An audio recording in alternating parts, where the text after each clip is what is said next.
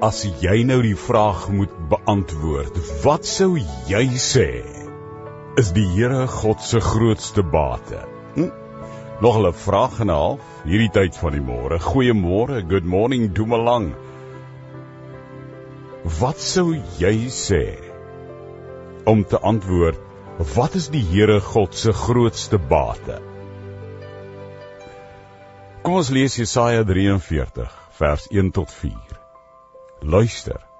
So sê die Here wat jou geskep het, Jakob, wat jou gevorm het, Israel, moenie bang wees nie. Ek verlos jou. Ek het jou op jou naam geroep. Jy is myne. En as jy deur die water moet gaan, dis ek by jou. Deur riviere, hulle sal jou nie wegspoel nie. As jy deur vuur moet gaan, sal dit jou nie skroei nie. Die vlamme sal jou nie brand nie, want Ek is die Here en ek is jou God. Die heilige van Israel, jou redder. En ek gee Egipte as losprys vir jou. Kus en Seba in jou plek. En om, omdat jy kosbaar is, omdat jy hoog geag is in my oë en ek jou liefhet, gee ek mense in jou plek en volke in ruil vir jou lewe. Jesaja 43 vers 1 tot 4 Ek het jou op jou naam geroep. Jy is myne. Wanneer sê Jesaja dit? Jesaja sê dit vir die klomp Jode wat in ballingskap is in Bagdad, huidige Bagdad, daar by Babel. En 'n mens moet die konteks nooit vergeet. Hulle het geen uitsig vorentoe nie. Hulle is meer as 70 jaar in ballingskap. Drie geslagte later het baie van hulle heeltemal vertroue verloor in die God waarvan hulle gehoor het. Want onthou in daardie dae was die setel van God se bestaan volgens hulle gedagte in Jerusalem. En nou is hulle verskriklik ver van Jerusalem in Babel weggevoer. En die Here sê deur die profeet Jesaja: Luister. Ek het jou geskep. Ek is die Here wat jou gevorm het. Israel, moenie bang wees. Ek verlos jou. Ek het jou op jou naam geroep. Jy is myne. As jy deur die water moet gaan, is ek by jou. Deur riviere, hulle sal jou nie wegspoel nie As jy deur vuur moet gaan, sal dit jou nie skroei, die vlamme sal jou nie brand, want ek is die Here jou God, die Heilige van Israel, jou redder. Ek red jou uit hierdie situasie uit en ek is saam met jou. Wanneer die water jou wil oorspoel, wanneer jy deur riviere moet gaan, gaan jy nie weggespoel word. Wanneer jy deur die vuur moet loop, gaan die vlamme nie eens jou benehare skroei. Die vlamme sal jou nie brand. Hoekom sê hy dit vir hulle in Jesaja 43 vers 2? Want daar waar die Jode nou is, toe Jesaja met hulle destyds gepraat het, is hulle in Babel, die huidige Bagdad, daar waar die Tigris en die Eufraat rivier bymekaar kom en in in die reenseisoen dan kom die Tigris en die Eufraat rivier af. Geweldige water wat afkom en dan raak dit 'n vloedvlakte. Daar's vloede as die riviere afkom. Die Jode het nie verstaan. Hulle het vloede nie geken nie. Want in Jerusalem was daar nooit so baie water dat hulle wil wegspoel as die riviere afkom nie. As jy deur die vuur moet gaan in die seisoen wanneer die veld en die gras droog is, het veldbrande gebeur. Soos baie keer ook sê, nou maar in Gauteng in die winter begin die veldbrande net met die met die met die grasse wat skroei en brand. En daar waar hulle gebly het in Babel, in weggevoer is deur die Babiloniërs, het die Israeliete beleef dat wanneer die vuurseisoen kom en dit droog is, hulle het vuur op so 'n skaal nie geken nie. En daarom sê die Here vir hulle: Ek sal julle uitred uit hierdie situasie. Hoekom? Want ek het julle verlos, ek het julle losgemaak. Ek het julle op julle naam geroep. Julle is myne. En ek is by julle. Wat sou jy sê? Is die Here se grootste bate? Hy het tog alles gemaak. Hy besit alles. Want as skepper van alles kan niemand niks van hom wegvat. En as ek die vraag moet beantwoord, wat is God se grootste bate? Dan sou dit definitief wees volgens die skrif jy kind van God deur Christus Jesus se genade deur die kragtige werking van die Heilige Gees jy is God se grootste bate ja jy Jy is sy grootste bate. Jy is sy beste besitting. Jy is meer werd as enige ster. Jy is meer werd as enige planeet. Jy's veel werd as al die minerale, die edelgesteentes, veel meer werd as al die goud en al die diamante. Jy is die beste iets wat aan God behoort. Hoor wat sê Psalm 139 vers 13 tot 18. U het my gevorm, u het my aan mekaar gewewe in die skoot van my moeder en ek wil u loof want u het my op 'n wonderbaarlike wyse geskep. Wat u gedoen het vervul my met verwondering. Dit weet ek seker. Geen been van my was vir u verborge toe ek gevorm is waar niemand dit kon sien nie toe ek aan mekaar gewewe is, diep in my moeder se skoot. U het my al gesien toe ek nog ongebore was. Al my lewensdae was in u boek opgeskryf voordat ek nog gebore is. Hoe wonderlik is u gedagtes vir my. O God, hoe magtig hulle almal. As ek hulle sou wou opnoem, hulle is meer as wat daar sand is. En as ek daarmee klaar is, sou ek nog steeds met u te doen hê, Here, sê Psalm 139 vers 13 tot 18. En dan verstaan ek iets wat Jesaja sê vir die klomp Jode in ballingskap in Jesaja 43. Ek het jou op jou naam geroep. Jy is myne. En wanneer jy deur daai water moet gaan, is ek by jou. Deur die riviere, hulle gaan jou nie oorspoel. As jy deur die vuur moet gaan, sal dit jou nie skroei, die vlamme sal jou nie brand, want ek is by jou. Ek is die Here en ek is jou God. Omdat jy kosbaar is in my oë, omdat ek jou hoog ag en jou liefhet, gee ek mense in jou plek, volke ruil vir jou lewe. Merk jou God kom sê ek ek merk jou net om seker te maak dat jy weet jy's myne. Jesaja 49 vers 16. Ek het jou naam in my handpalms gegraveer, sê God. En ek maak seker dat jy myne is. Ons gaan Paasfees binne een van die dae. Christus Jesus ons Here gesterwe op Golgotha se kruis, begrawe is, na 3 dae weer opgestaan, opgevaar het na die hemel en sit aan die regterhand van God. En God sê deur Jesus se genade, net om seker te maak. Ek het jou naam in my handpalms gegraveer sê Jesaja 49 vers 16. Sefanja 3 vers 17 sê: Die Here jou God is by jou.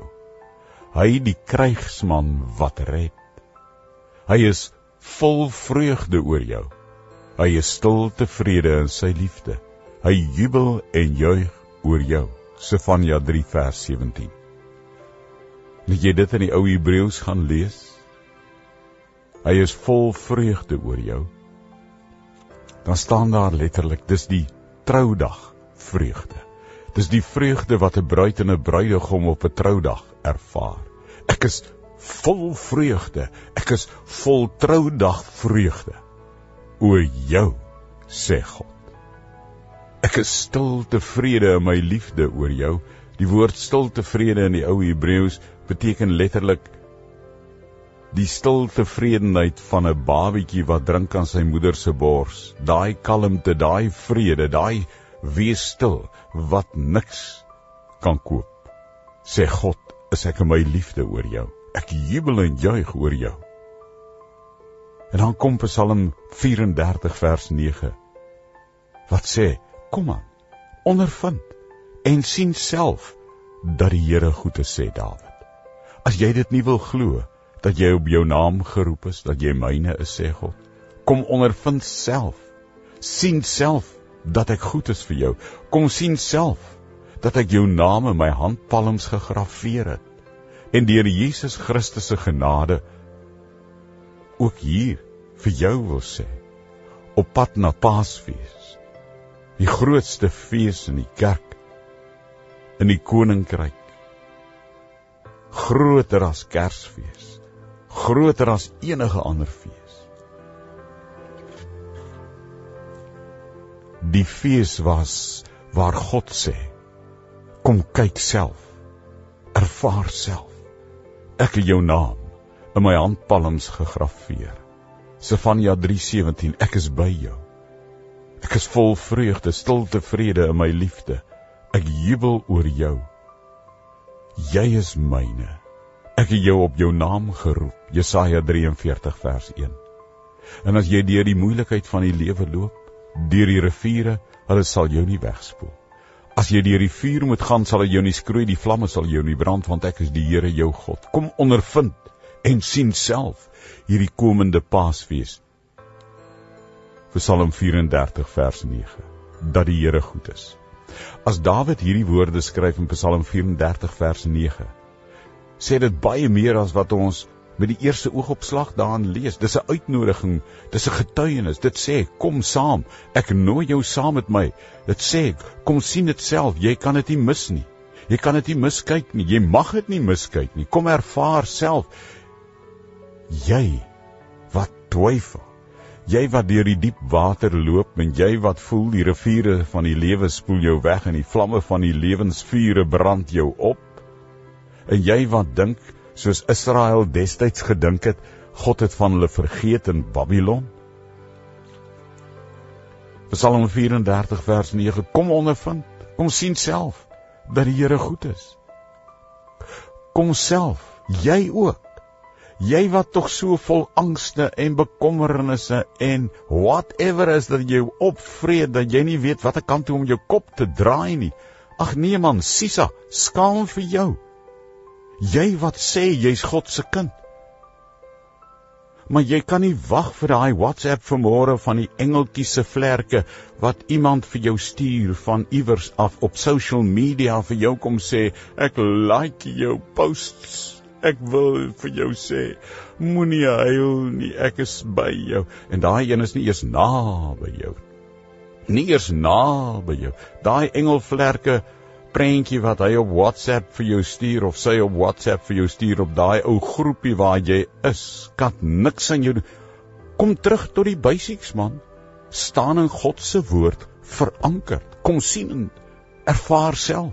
Soos Psalm 34 vers 9 sê, moenie moenie staat maak op al die ou boodskappietjies wat jy so aansmag. Die eerste ding in die môre waar jy jou selfoon aansit en jy kyk of daar nie tog in die nag iemand vir jou gesê het, uh Die engele se vlerke sal jou omvou vandag. Of daar nie 'n prentjie is van een of ander wolk wat 'n silwer rand het. Jy weet al daai twak. Maar jy lees nie die Bybel. En dis hoekom jy so vol angste is en so vol bekommernis is. Dis hoekom jy heeltyd wil ek amper sê bedwelmd is deur die vuur wat om jou brand, soos Jesaja 43 sê, en die vlamme wat jou wil opbrand. Dis hoekom jy so half verdrinkend deur die dag gaan. Want jy laat toe dat die riviere jou oorspoel soos Jesaja 43 sê van die lewe. ongeag wie of wat jy is, hoe jy voel of wat jy dink. Dis vir jou. En die Here sê, ek is goed vir jou. Jy is myne. Want ek sê Dawid in Psalm 34 vers 9 kom ondervind en sien self dat die Here goed is. Dawid sê ek het dit self belewe kom ondervind en sien self dat die Here goed is. Dit is net moontlik dat as jy dit self beleef het, as jy dit self ervaar het, as jy in 'n lewende verhouding deur Jesus Christus se genade met die God staan waarvan Dawid in Psalm 34 getuig dat jy sal weet dat jy dit ook ondervind. En ten spyte van die riviere en die strome van die lewe en die vure van die lewe of whatever dit ook al mag wees in jou lewe. Of jy jonk of oud is of middeljarig of tiener of aan die begin van jou lewe is. Ek het jou op jou naam geroep. Jy is myne. Die verwoording van ondervind dat die Here goed is. Wil sê die Here praat met jou. Vul maar jou naam daarin. Doen dit maar opnuut. As die blye versekering van Jesus is myne. Want hy het my op my naam geroep en vir my gesê jy is syne. As jy afgedwaal het, moenie fout maak. Twyfel kruip vinnig in wanneer jy afdwaal. Wanneer jy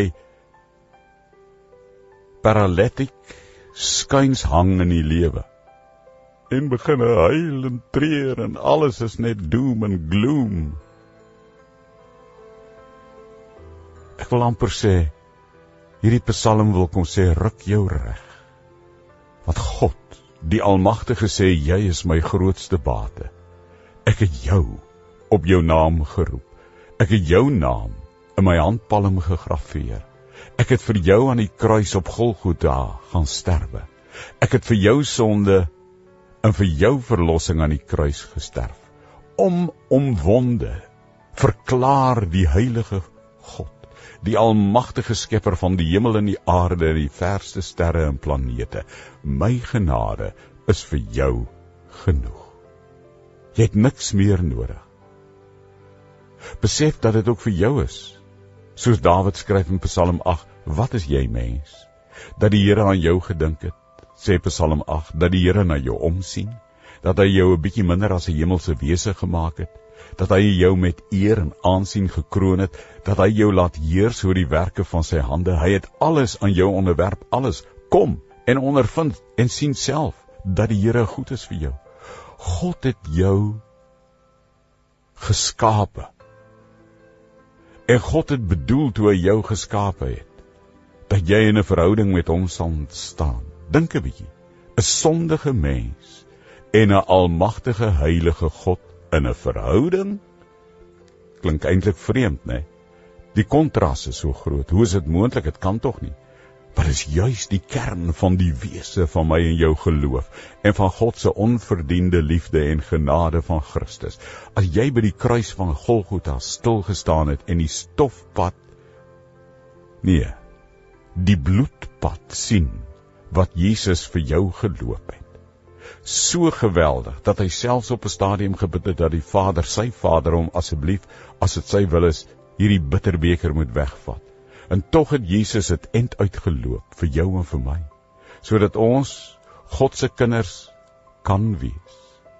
Dan kan ons nie anders as om met dankbaarheid te besef hoe groot is God se liefde, hoe groot en wyd en diep en hoog is Jesus se genade in 'n waarheid vir jou.